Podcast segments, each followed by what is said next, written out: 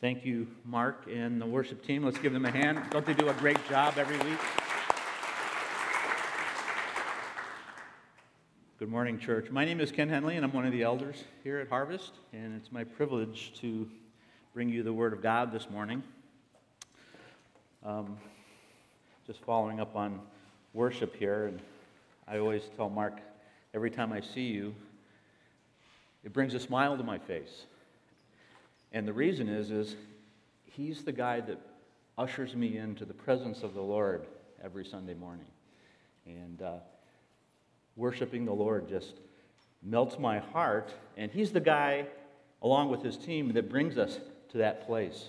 So uh, we're blessed to have them. Open your Bibles this morning to James chapter 5, continuing our study in the book of James. We're getting close to the end. And I imagine uh, next week, Pastor Ryan will maybe wrap it up. There's uh, certainly a message or two left there after the end of today. But we're going to be covering today verses 13, 14, and 15. You can read along with me. It says this If anyone among you suffering, is anyone among you suffering, let him pray. Is anyone cheerful? Let him sing praise. Is anyone among you sick? Let him call for the elders of the church and let them pray over him, anointing him with oil in the name of the Lord. And the prayer of faith will save the one who is sick, and the Lord will raise him up. And if he has committed sins, he will be forgiven. Let's pray and then we'll get into his word. Heavenly Father, thank you so much for the privilege of worshiping you today. We pray, Father, that our praise has risen into your presence as a fragrant aroma. Thank you for um, all that you are to us. Thank you for your word. And as we look into what uh, James wrote in, in the word here concerning prayer, we pray, Father, that you would impress these things upon our hearts and that it would change us. We ask this in Jesus' name. Amen. Well, Pastor Ryan is on a, and his family are on a well deserved vacation. I understand that they went camping this week. And I'm sure when he comes back, you'll hear more about that 60 second tent, right? It's uh, supposed to go up in 60 seconds. So I'm sure he'll have uh, a few stories about that along with uh, some other escapades, I'm sure. Well, if you've ever camped, um, especially tent camping, you have at least one tent story, right? Or one camping disaster story. I remember back in the late 1980s, um, myself and my young family were invited by my brother and sister in law to go camping. And I said, Yeah, we would love to, but we, we don't have a tent. Um, well, my mother in law got word of that, and my father in law, and they said, Oh, well, someone gave us a tent. You're, you're welcome to use it. I'm like, Wow, great. I don't even have to buy a tent. This is fantastic. And uh, so I went to pick it up, and the thing was big. It was giant. I'm like, oh, wow, this is going to work out great. We're going to have all sorts of room, right? So off to the campsite we go for the weekend. And uh, I'm all excited because I, I love the camp. Um, and we, set, we start setting this up, and I'm taking it out, and I'm like, there's a lot of mesh here. Like, I can see through it. And as, as I start setting this thing up, I discover that it's not a tent at all. It's a screen house. I'm like, okay, it's a screen house. I can, I can make this work. I can make, there's no bottom on it, right? But, you know, people sleep on the ground all the time. And so we set it, set it up. And then now I'm finding that there's no stakes for the, you know, there's, there's, there's string, but there's no stakes. So off to Walmart we go. And I'm, I'm buying uh, little things here and there that I need to, to make this tent work. The tent, screen house, sorry. And, uh, so I thought this is, this is going to be all right. There's plenty of room. Um, it's, it's, just, uh, it's just our small family, my father in law and mother in law. So uh, we uh, start going to sleep, and then I start hearing rumbling in the, in the distance, right? Right? Why is it always like, it's always when you're camping. So I'm like, okay, well, we've got, we've got a, a roof over our heads, and there's flaps. So I put the flaps down and I tie it up and uh, And then it starts raining. And now, we're not, we're not talking just rain here. We're talking like sheets of rain start falling. And, you know, the, the flaps work on a, on, on a screen house as long as the rain is like coming straight down. But this, this is that kind of rain that, that goes sideways, right? So it's blowing now into our little home. and I'm like, okay, we'll, we'll move towards the center. We're going to make this work. We all fall asleep, actually, and it's not, not so bad until the river comes. all of a sudden, I'm like, okay, what is this? It's not, oh, it's not me. Good. well, the, this, this winding river decides to make its way through right through our screen house and we're, we're, we're up in the middle of the night and it was, it was terrible it was just one of those nights where uh, that drove me to prayer in this life we have all kinds of troubles don't we some some that turn into humorous stories but some not so humorous right in verse 13 it says is anyone among you suffering? Let him pray. Is anyone among you suffering? Let him pray. In the NIV, it says, Is anyone among you in trouble? Right? Are you in trouble or are you troubled? This word suffering in the uh, original language, language carries the idea of being afflicted or experiencing a difficulty or uh, enduring a hardship. So trials come in many shapes and sizes, though, don't they? Um, flip back to James chapter 1 and verse 2. If you'll recall, when Pastor Ryan started this series, he covered this, right? Chapter 1, verse 2, it says, Count it all joy, my brothers, when you meet trials of various kinds. Trials come in many shapes and sizes, right? That word joy there is interesting too. How can I have joy when I'm having all of these troubles? Uh, well, a great definition for joy is um, super, it's uh, supernatural, right? It's supernatural in nature. So it's supernatural joy in the purposes of God. It's taking joy in the realization that God is up to something. And that I'm not just this burden is not just happening upon me, but that God is sovereign. He knows my name. I am His child. And He has a purpose for this suffering that I'm going through. Suffering, the word is wider than the suffering of sickness, which we will get to in a moment. Um, but the type of suffering that James is describing here are the everyday types of trials and tribulations that we go through. You'll remember Jeremiah, the prophet, he suffered opposition, right? Ezekiel suffered bereavement. He lost his wife, and he lamented about that. Hosea, marital breakdown. Just as they suffered these things, we suffer these things today. We go, we go through all sorts of trial. What are some types of troubles? Tensions at work, right? Who hasn't had tensions at work? We have marital tensions too. How about family difficulties, especially those involving our children, right? We are preoccupied with these things oftentimes. Perhaps you have a disability or joblessness. Maybe you're going through job loss right now and you're looking for a job or unsaved loved ones, and you're just praying for them. Troubles, trials of many kinds, or even stress or anxiety over any of the above, right? We go through these things, we suffer many of these types of trials. After September 11th, the company that I worked for went out of business, um, as did many technology companies, and uh, our family was out of work for two years. And uh, that was a time of really calling upon the Lord. It was our trial, that was our trouble at the time. Um, but somehow, God provided for our needs. So many ways we, we uh, experience suffering.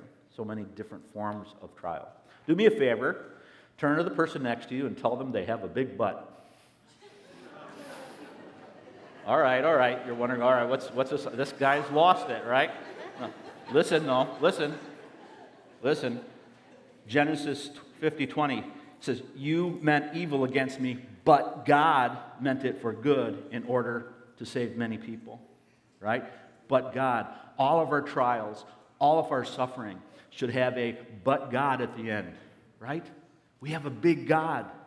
We have a big God, and all of our suffering stories should have a but God transition. Psalm 49 Their beauty shall be consumed in the grave, but God will redeem my soul from the power of the grave. Psalm 73 My flesh and heart fail, but God is the strength of my heart and my portion forever. Romans 5 For scarcely for a righteous man will one die, yet perhaps for a good man someone would even dare to die. But God demonstrates his love towards us in that while we were sinners, Christ died for us. John 16 33, Jesus said, In the world you will have tribulation. But take heart, I have overcome the world. I see my good friends Jan and Terry Kent here this morning, and they are going through a, an extended season of trial in their life.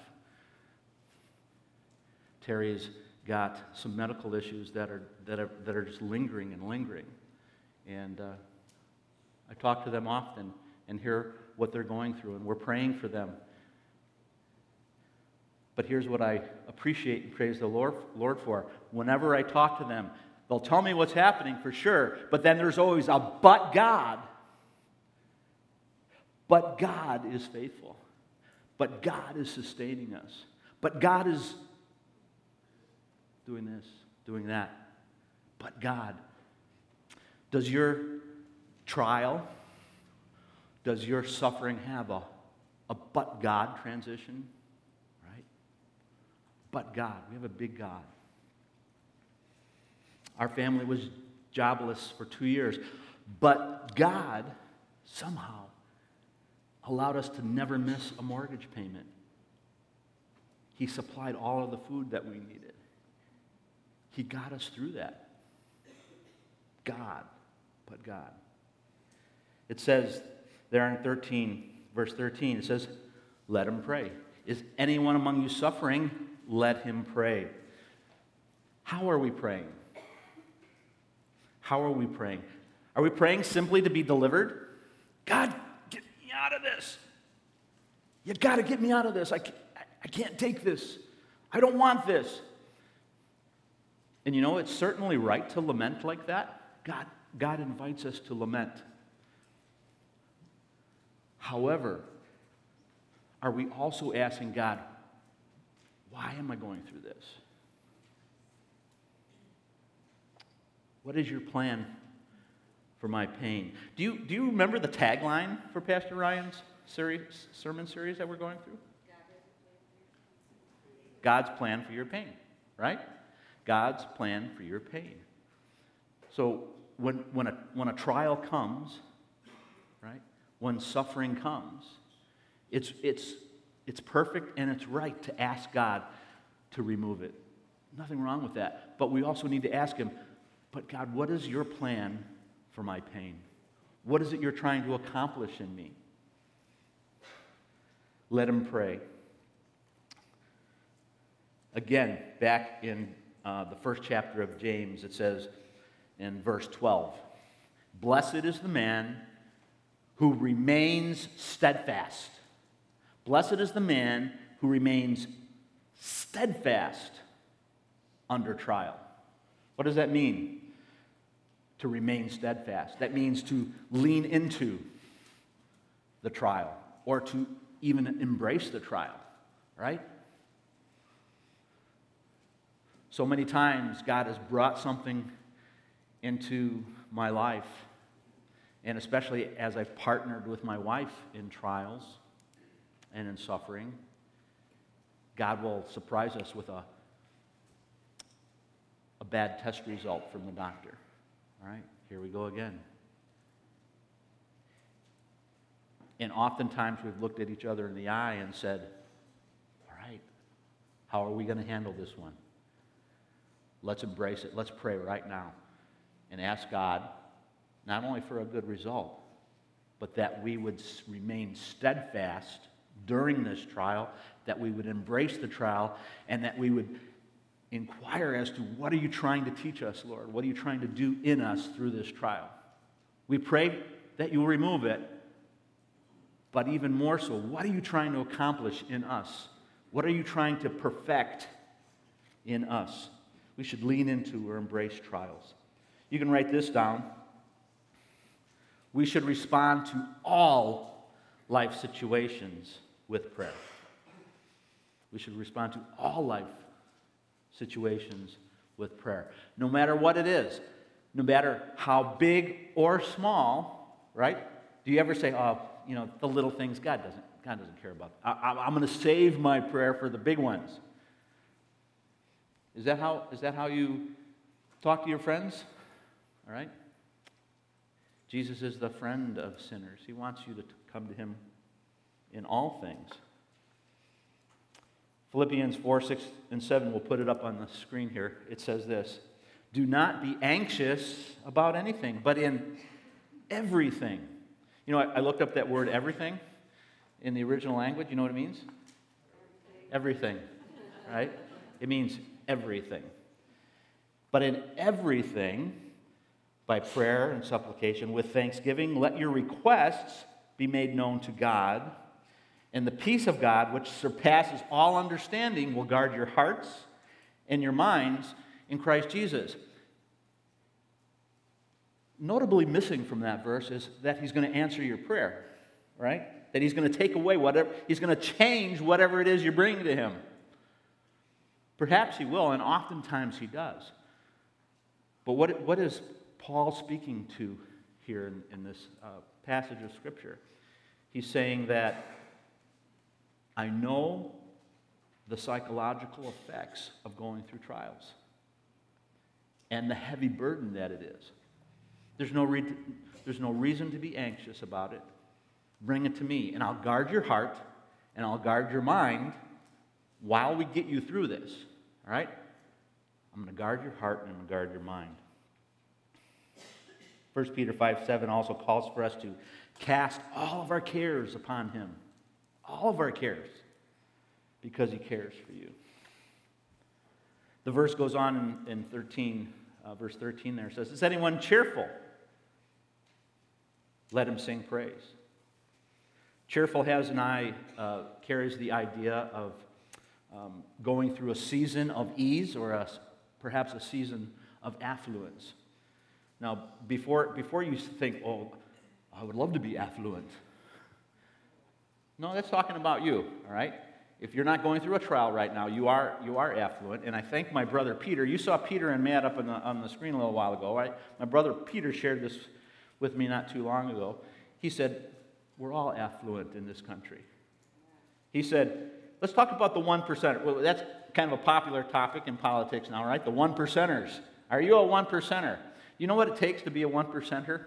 In the United States, just the United States, what do you think it takes to be a one percenter? Let's, let's hear some family combined incomes. What do you think? Throw it out. How much? No one wants to go out on a limb. That's a great guess, but it's not high enough. A little higher. It's about double that. It's $450,000 a year. If you make a combined family, and, and I know not many of you are that, but here's my point. Let's talk about being a one percenter in the world. It's not, it's not fair to say, oh, the 1% in the United States. Let's talk about the world, right? Because we live in a global community. What do you think it takes to be a one percenter in the world globally? It's lower than you think. If you have a combined family income of $34,400 per year, congratulations. You're a one percenter. How about that? We're rich. We're affluent. Most of us. Now, there's some college kids here saying, Whoa, I would love to be making that much. Your time's coming. Your time's coming. Perhaps you're going through a season where you don't have a lot of trials. How's it going? Hey, you know what? Things are going pretty good right now. I, I, I have nothing to complain about. You know, that happens. It happens. What should you do? It says, sing praise. Is anyone cheerful? Let him sing praise. I love the song that Mark chose for this morning, um, where it said, Your praise will ever be on my lips, right? That, that phrase carries a whole lot more meaning when you've been through a, a deep, dark, and difficult extended trial, all right? When you come out of a trial and you're like living in a time of ease, in a season of ease, be cheerful. Sing praise. And praise is what? It's a form of prayer. You can write this down. Neither suffering nor ease should find us without a su- suitable Christian response in either prayer or song. Whether times are hard or whether times are easy, we should be running to God. John Calvin put it well when he said this James here means that there is no time in which God does not invite him, invite us to himself. There is no time in which God does not invite us to himself. We have a God for all seasons. Titus 3 5 and 6 says this Trust in the Lord with all your heart, lean not on your own understanding, in all your ways, acknowledge him, and he will make your path straight. Have you ever entered a room or a, a, small circle of people and not been acknowledged? It's kind of awkward, isn't it? You feel like no one even knows I'm here. I'm, I'm a nobody to them. We taught our children from a very young age that when grandma or grandpa or any other guest enters our house, doesn't matter what you're doing, put down the video game, put the TV on pause, come upstairs, and greet people when they come into the house. It was just an etiquette that we decided to teach them. How do you think God feels when all around you, you're, you're, you're, you're, lamenting, you're talking to other people, and you're going through this and you're going through that, and you're, calling your relatives, and you, and you never talk to God? Guess what? He's right there. He's right there in the room and he's not being acknowledged. It says, In all your ways, acknowledge him. Let's go on to verse 14. It says, Is anyone among you sick? Is anyone among you sick? This is actually a different word in the original language than that word suffering in verse 13. Uh, this word here actually means, carries more of the meaning of feeble weak, exhausted, sometimes used um, by Paul as a spiritual weakness, but in this context, most likely referring to a physical illness. A physical illness. Um, and although there are different views on this in biblical scholars that I respect on both sides of this issue, some disagree. Some say this is talking about spiritual sickness, and some say, no, this is this physical sickness. Um, we can agree to disagree on that, and it's, it's not uh, a huge issue, but the context more likely is referring to here to a physical problem that now has the person in an exhausted condition. Perhaps it's been going on for a long time, and in their, in their minds and in their, their uh, psychological condition is even deteriorating because this burden has become so heavy for them. They've become feeble, they've become weak, they've become exhausted. We have physical problems, right? Caused by accidents, heart conditions, diabetes, birth defects, Alzheimer's, cancer, Parkinson's, broken bones, MS, all these things can be um, physical conditions that are extended and then start to weigh upon us.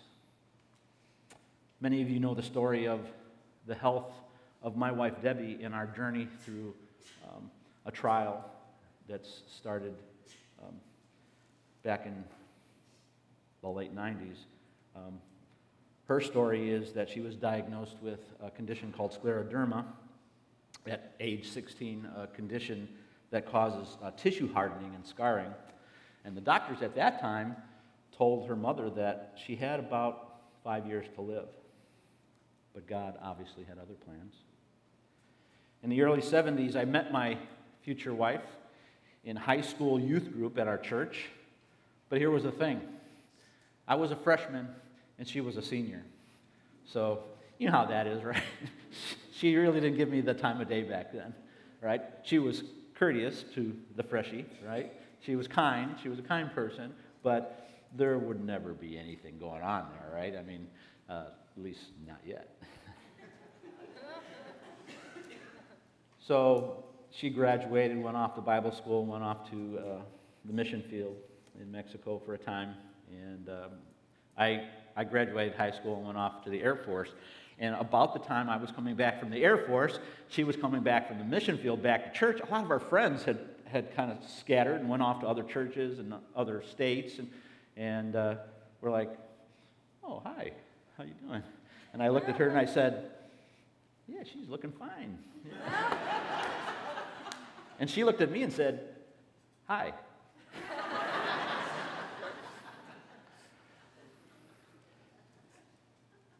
But I asked her out on a date to found, Moody's Founders Week, if you can believe that. And uh, the, develop, the relationship developed from there. And in 1984, we got married.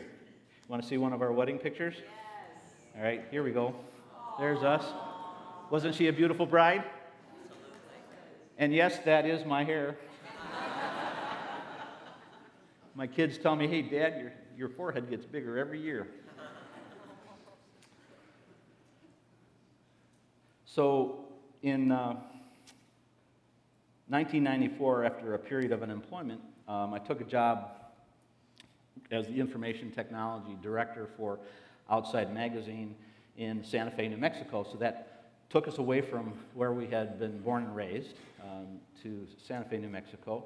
And uh, if you know anything about Santa Fe, uh, the elevation there in the valley is 7,000 feet right? You go up in the mountains, it's like 13, 14,000. But even in the valley, so um, we like to say that we lived higher than most birds fly. So uh, it's, it's, it's a little challenging breathing there, especially when you first get there. What we didn't know is the scleroderma um, that Debbie had was beginning to take a, uh, effect on her lungs. The scarring had be, begun, and uh, the altitude manifested itself in her saying, hey, Ken, I'm, I, I just find it, you know, I'm not getting used to the altitude here. So we went to the doctor, and the result was she had to start sleeping with oxygen. Well, as the scarring continued, uh, nighttime oxygen turned into all day oxygen, and so she was on oxygen 24 7. Um, and it just continued to get worse and worse for the seven years that we were there. But we came home to visit family here in Chicago in the summer, and she would say, You know what? I don't, I don't need this oxygen. I'm like, wow, that's, that's great. It's just the lower, lower altitude is better for you. So in the year 2000, we moved back just so that she would be able to breathe without oxygen. Well, that was great for about two years. But by 2002, she was back on the oxygen again because of the, just the continued deterioration of her, um, the tissue in her lungs. So in 2004, we realized uh, it had gotten so bad that we realized that we needed to take more serious steps. So I decided to look into um, a pulmonologist that was a little bit better than the doctors that we had been seeing. So we had heard that Loyola was a, a great place to go. And so I, I, called and I just said, hey, I'm just calling out of the blue. I got online, looked at all the pulmonologists, and kind of looked at their bios, and I just picked one. I didn't really know who I was picking. I just picked one, and I called the office. And I had, you know how it is nowadays when you try to get an appointment? How long do you wait to see a specialist? You can wait 60 days, sometimes 90 days to see a specialist these days. So I, I knew it was going to be a wait, but I was willing to wait.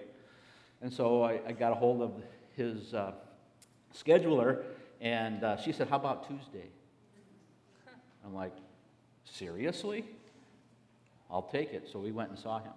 So we went and saw Dr. Garrity and sat down, and uh, he examined her, and he told us something that we probably knew was true. But hearing it come from his lips really impacted us. And he said, Wow. He listened to her lungs and he said, Wow. He goes, Do you realize that you're in stage four lung failure? You're at the end. You're near the end. And uh, that, that really shook us up. He goes, Have you ever considered a lung transplant? And we're like, we, we were always under the impression that because of her illness, she would never qualify. He goes, That's not true. We transplant scleroderma patients all the time. We're like, Wow. So he said, Okay, I'm going to I'm to give this information to my nurses, and they're going to call you and they're going to schedule all these tests. You got to get tested for everything to get into a, a transplant program. They want to make sure that if you're going to get a new organ, that you're healthy enough, the rest of your body is healthy enough that we're not going to waste these lungs. So all the tests you need to go through. So um, about a week later, Debbie gets a call and says, um, uh, from Dr. Garrity's nurse, she goes, Hi, I'm calling from the lung transplant program. We're a little confused over here because we don't have, we're missing all your paperwork and all your tests. They're not here.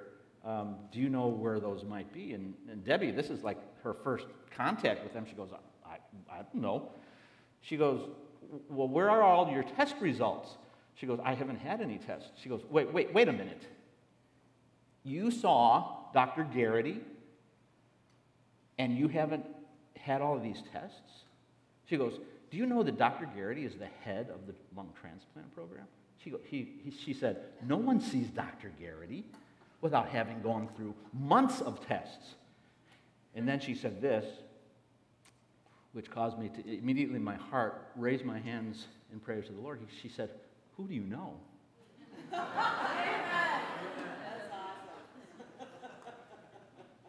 I said, in my heart, I said, Wow, Lord, you are awesome. But God, right? But God was paving the way for us.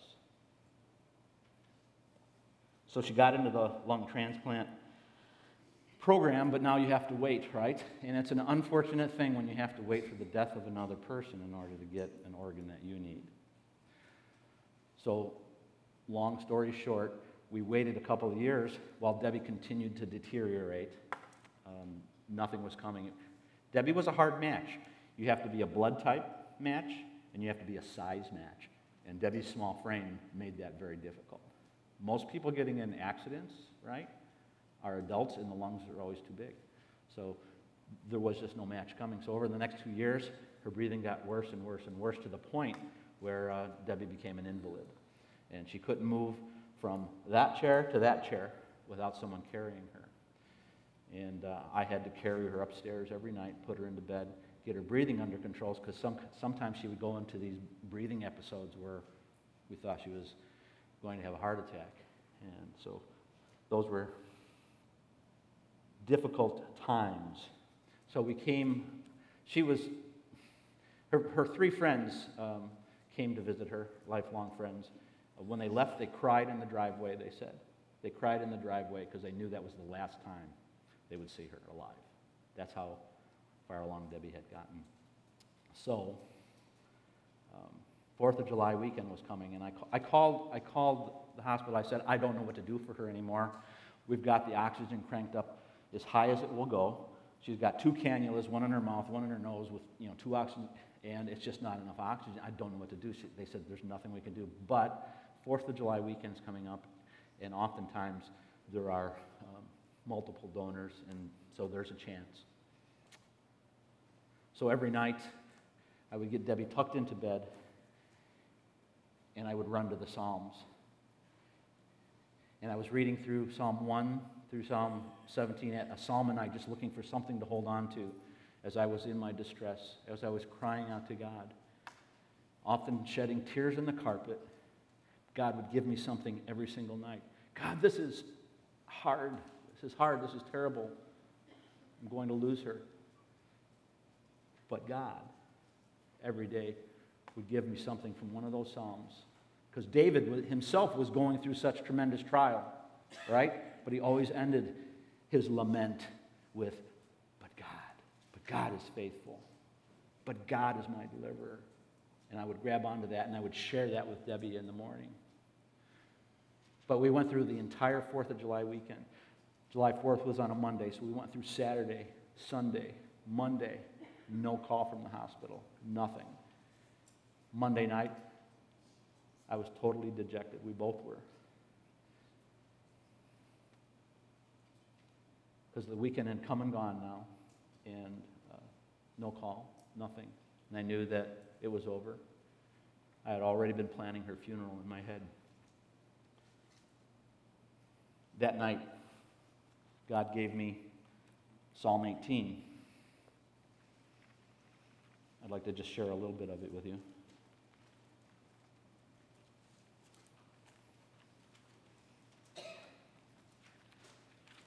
It's a long psalm, it's 50 verses, so I'm just going to read you some highlights. But that night, when I saw the end was near, David starts this new psalm, which I had not re- read recently. He said, I love you, O Lord, my strength. The Lord is my rock and my fortress, my deliverer, my God, my rock in whom I take refuge my shield and the horn of my salvation, my stronghold. I call upon the Lord who is worthy to be praised, and am saved from my enemies. And I thought, I know what my enemy is right now. The cords of death encompassed me, the torrents of destruction assailed me. The cords of Sheol entangled me, the snares of death confronted me. In my distress, I called upon the Lord. To my God, I cried for help. The next half of this verse, the tone changes. It says, From his temple he heard my voice, and my cry to him reached his ears. Verse 7 Then the earth reeled and rocked. The foundations also of the mountains tumbled and quaked because he was angry. And I realized later, he was angry because he doesn't like to see his children suffer. And he, and he loves it. He bursts from heaven, the psalm goes out to say, When it's time to rescue, it's time to rescue. And I read on and on how God rescued David.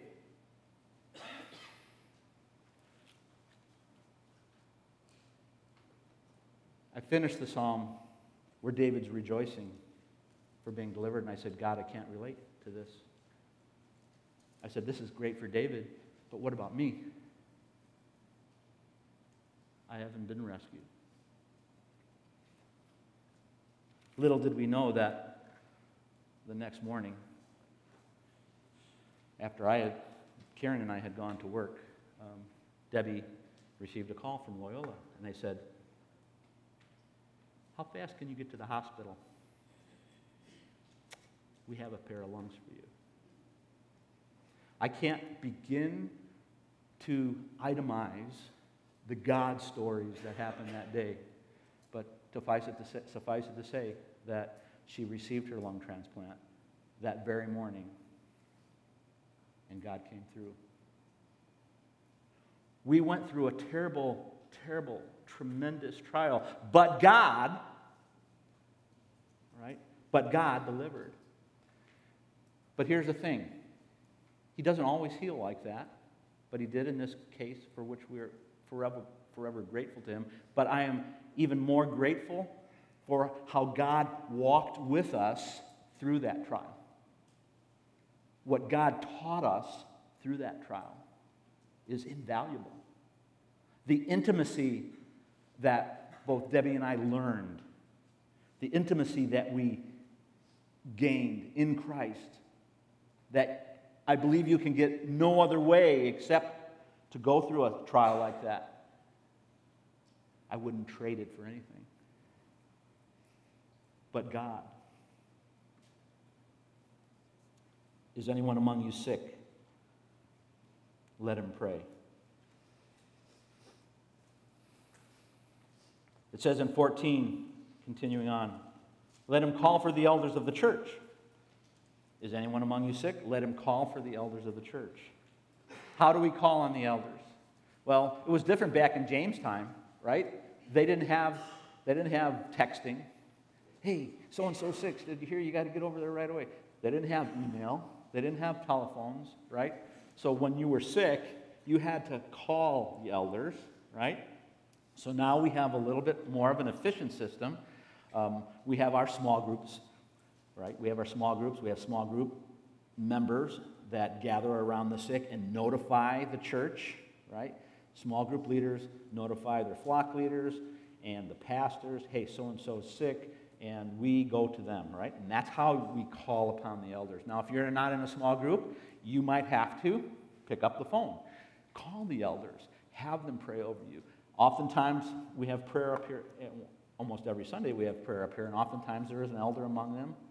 You can come up. But the idea here is that you're so sick that you probably can't come to church, right?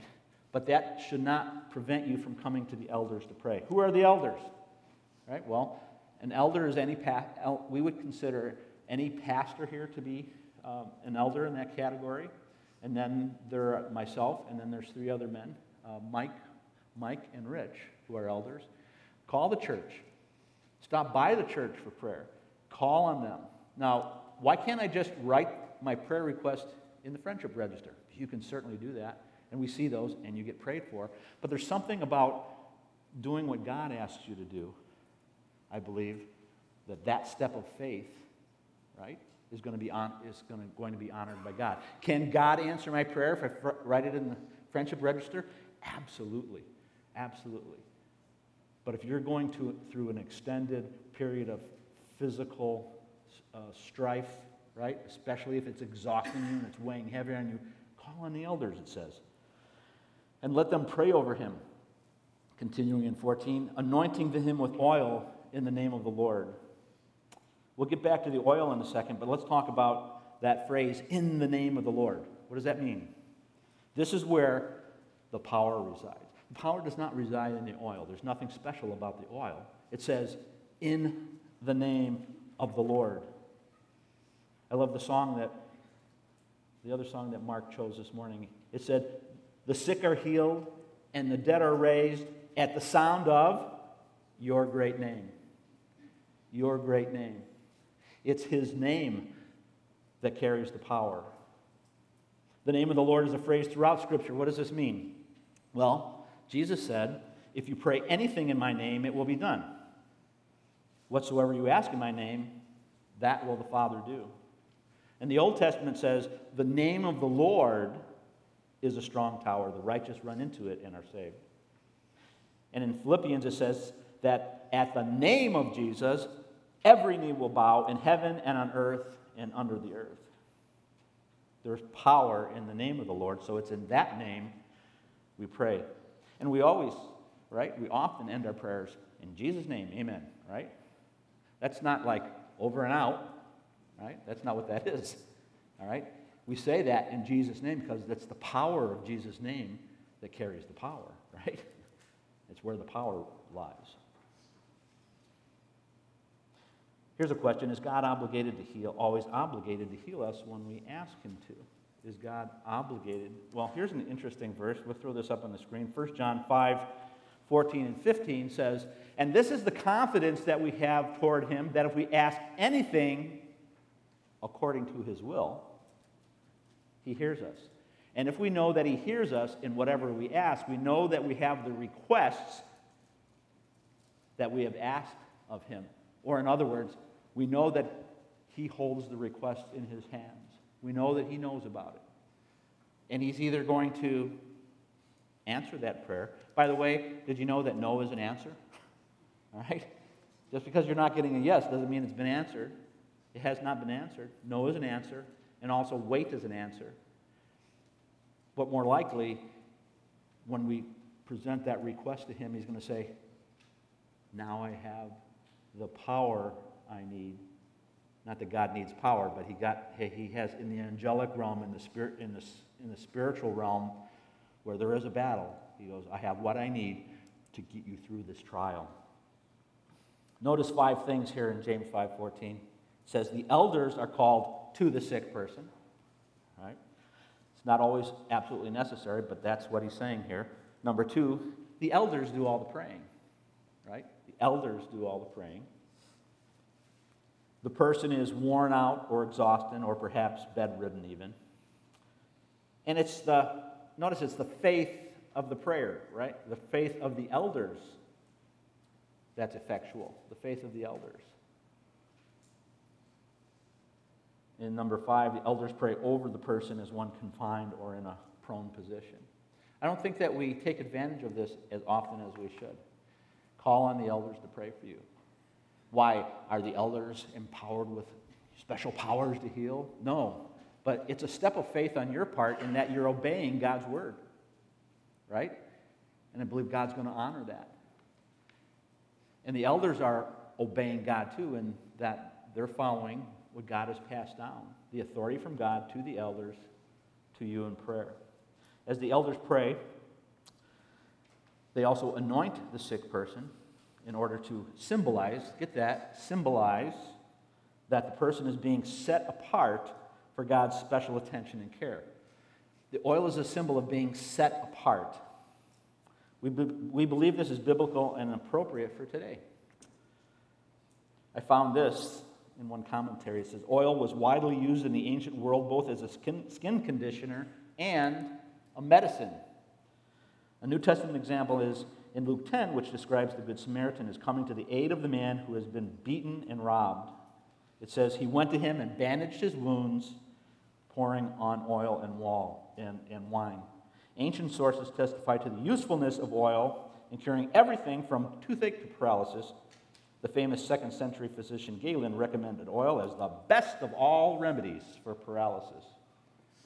Considering this background, we might suppose that James is urging the elders to come to the bedside of the sick armed with both spiritual and natural resources, or in other words, prayer and medicine. We don't pray and say, you don't have to go to the doctor. No, we pray and we go, and God can use this medicine also. Both are administered with the Lord's authority, and both together can be used by Him in healing the sick. So we say that anointing with oil is a physical action with symbolic significance. Let's go on to verse 15. It says, And the prayer of faith will save. That word means make them well. It will save the one who is sick. Remember, faint, weary, weak, or worn out. And the Lord will raise him up. When it says make him well, right, it doesn't promise instantaneous physical wellness. All right? Remember, the person is weary, worn out, exhausted. What God's anointing and the prayer of the elders is supposed to do is re- refresh them, right? Bring God's refreshness back into their soul to help them remain steadfast under trial. And the Lord will raise him up, make him whole again. 2 Corinthians 12 um, is where Paul speaks to his thorn in the flesh. Remember that one? Saying three times, I pleaded with the Lord three times to take it away from me. This is more, most likely a physical condition that he had, which really was burdening him in some way, to the point where he pleaded with the Lord Lord, I can't take this. Please take it away. Did God heal him? No, he did not. What did God say to him, though? He said, My power is made perfect in weakness. My grace is sufficient for you. What I'm going to give you right now is going to be sufficient to get you through this. And what you're going to learn through this is going to teach you power. It's going to give you power in ministry. How many people want the power of God in their life? All right? Wow, it's great to see so many hands up. Pray for suffering. All right?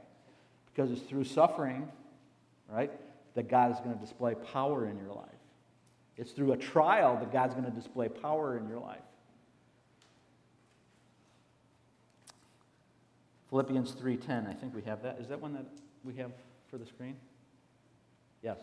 Philippians 3:10 says, "That I may know him and the power of his resurrection, and may share in his sufferings, becoming like him in his death. What was he like in his death? he was heading to it. He was heading towards it. He knew he, he wanted to do it, all right? This is where the power comes. The power of the resurrection. You're like, man, I, I'm missing the power in my life. Share in his sufferings. Now, sufferings are going to come, but it's how, it's how you and the Lord treat that season of suffering that is going to determine the power of God. And back in verse 15, it says, And if he has committed any sins, he will be forgiven. The Bible does not teach that every sickness is the result of some sort of ongoing sin. However, it does teach that some sickness comes by way of chastising or warning. Think of the rebellion of Jonah. God said, I want you to go to Nineveh. And God said, I don't like, I don't like Ninevites. Jews don't like Ninevites. They're prejudiced against Ninevites. And so he headed in the opposite direction in rebellion. And what, what did God do? God had to chastise him. James encourages the sick person to, first of all, deal with any potential spiritual causes of illness that they may be experiencing. James is pointing a lot of those out. As we've gone through the book of James, in chapter 2, he talks about favoritism. In chapter 3, we talk about inappropriate use of the tongue. Four, fighting and quarreling. Now, we're not saying that if you sin in these ways, physical, physical uh, illness by way of punishment is going to come. But we're talking about it's been pointed out in your life, and you're saying, No, I'm not going to stop that, God. In other words, you're poking your finger in the eye of God, all right? Then you, you might become sick, and it's a possibility. As Christians, we cannot continue to live deliberately out of the will of God without reaping what we sow. Um, so sometimes God enlists us in, some, in, in suffering in that way. But more often, it's God saying, There's something I want to teach you. There's something I want to work out of your life. There's something I want to grow in you. That's why suffering comes into our lives. So here are kind of the main points of what, what this passage is um, teaching us. Number one, deal with suffering and sickness by intercession with God, and when necessary, call on the elders to pray. Take advantage of that. Number two, sometimes sin is a direct cause of suffering or sickness, but more often God is cultivating steadfastness and perfecting some area in our life. James uh, 1 2 through 4 says this. Says this. We have it? Yep. We covered this in lesson one. Count it all joy, my brothers, when you meet trials of various kinds, for you know that the testing of your faith produces steadfastness. And let steadfastness have its full effect, that you may be perfect and complete and lacking nothing. And lastly, number three, we've learned that in all situations, prayer proves powerful. I'm looking forward to the prayer night coming up in a few weeks. God calls us to prayer. Prayer is one of our pillars, um, and we need to uh, take advantage of that because the power in our lives, the power in our church, the power of the gospel reaching our community is only going to come through prayer. So I'd encourage you to start praying in these ways. And uh, I hope that through them you can grow in your intimacy with Christ. Let's pray.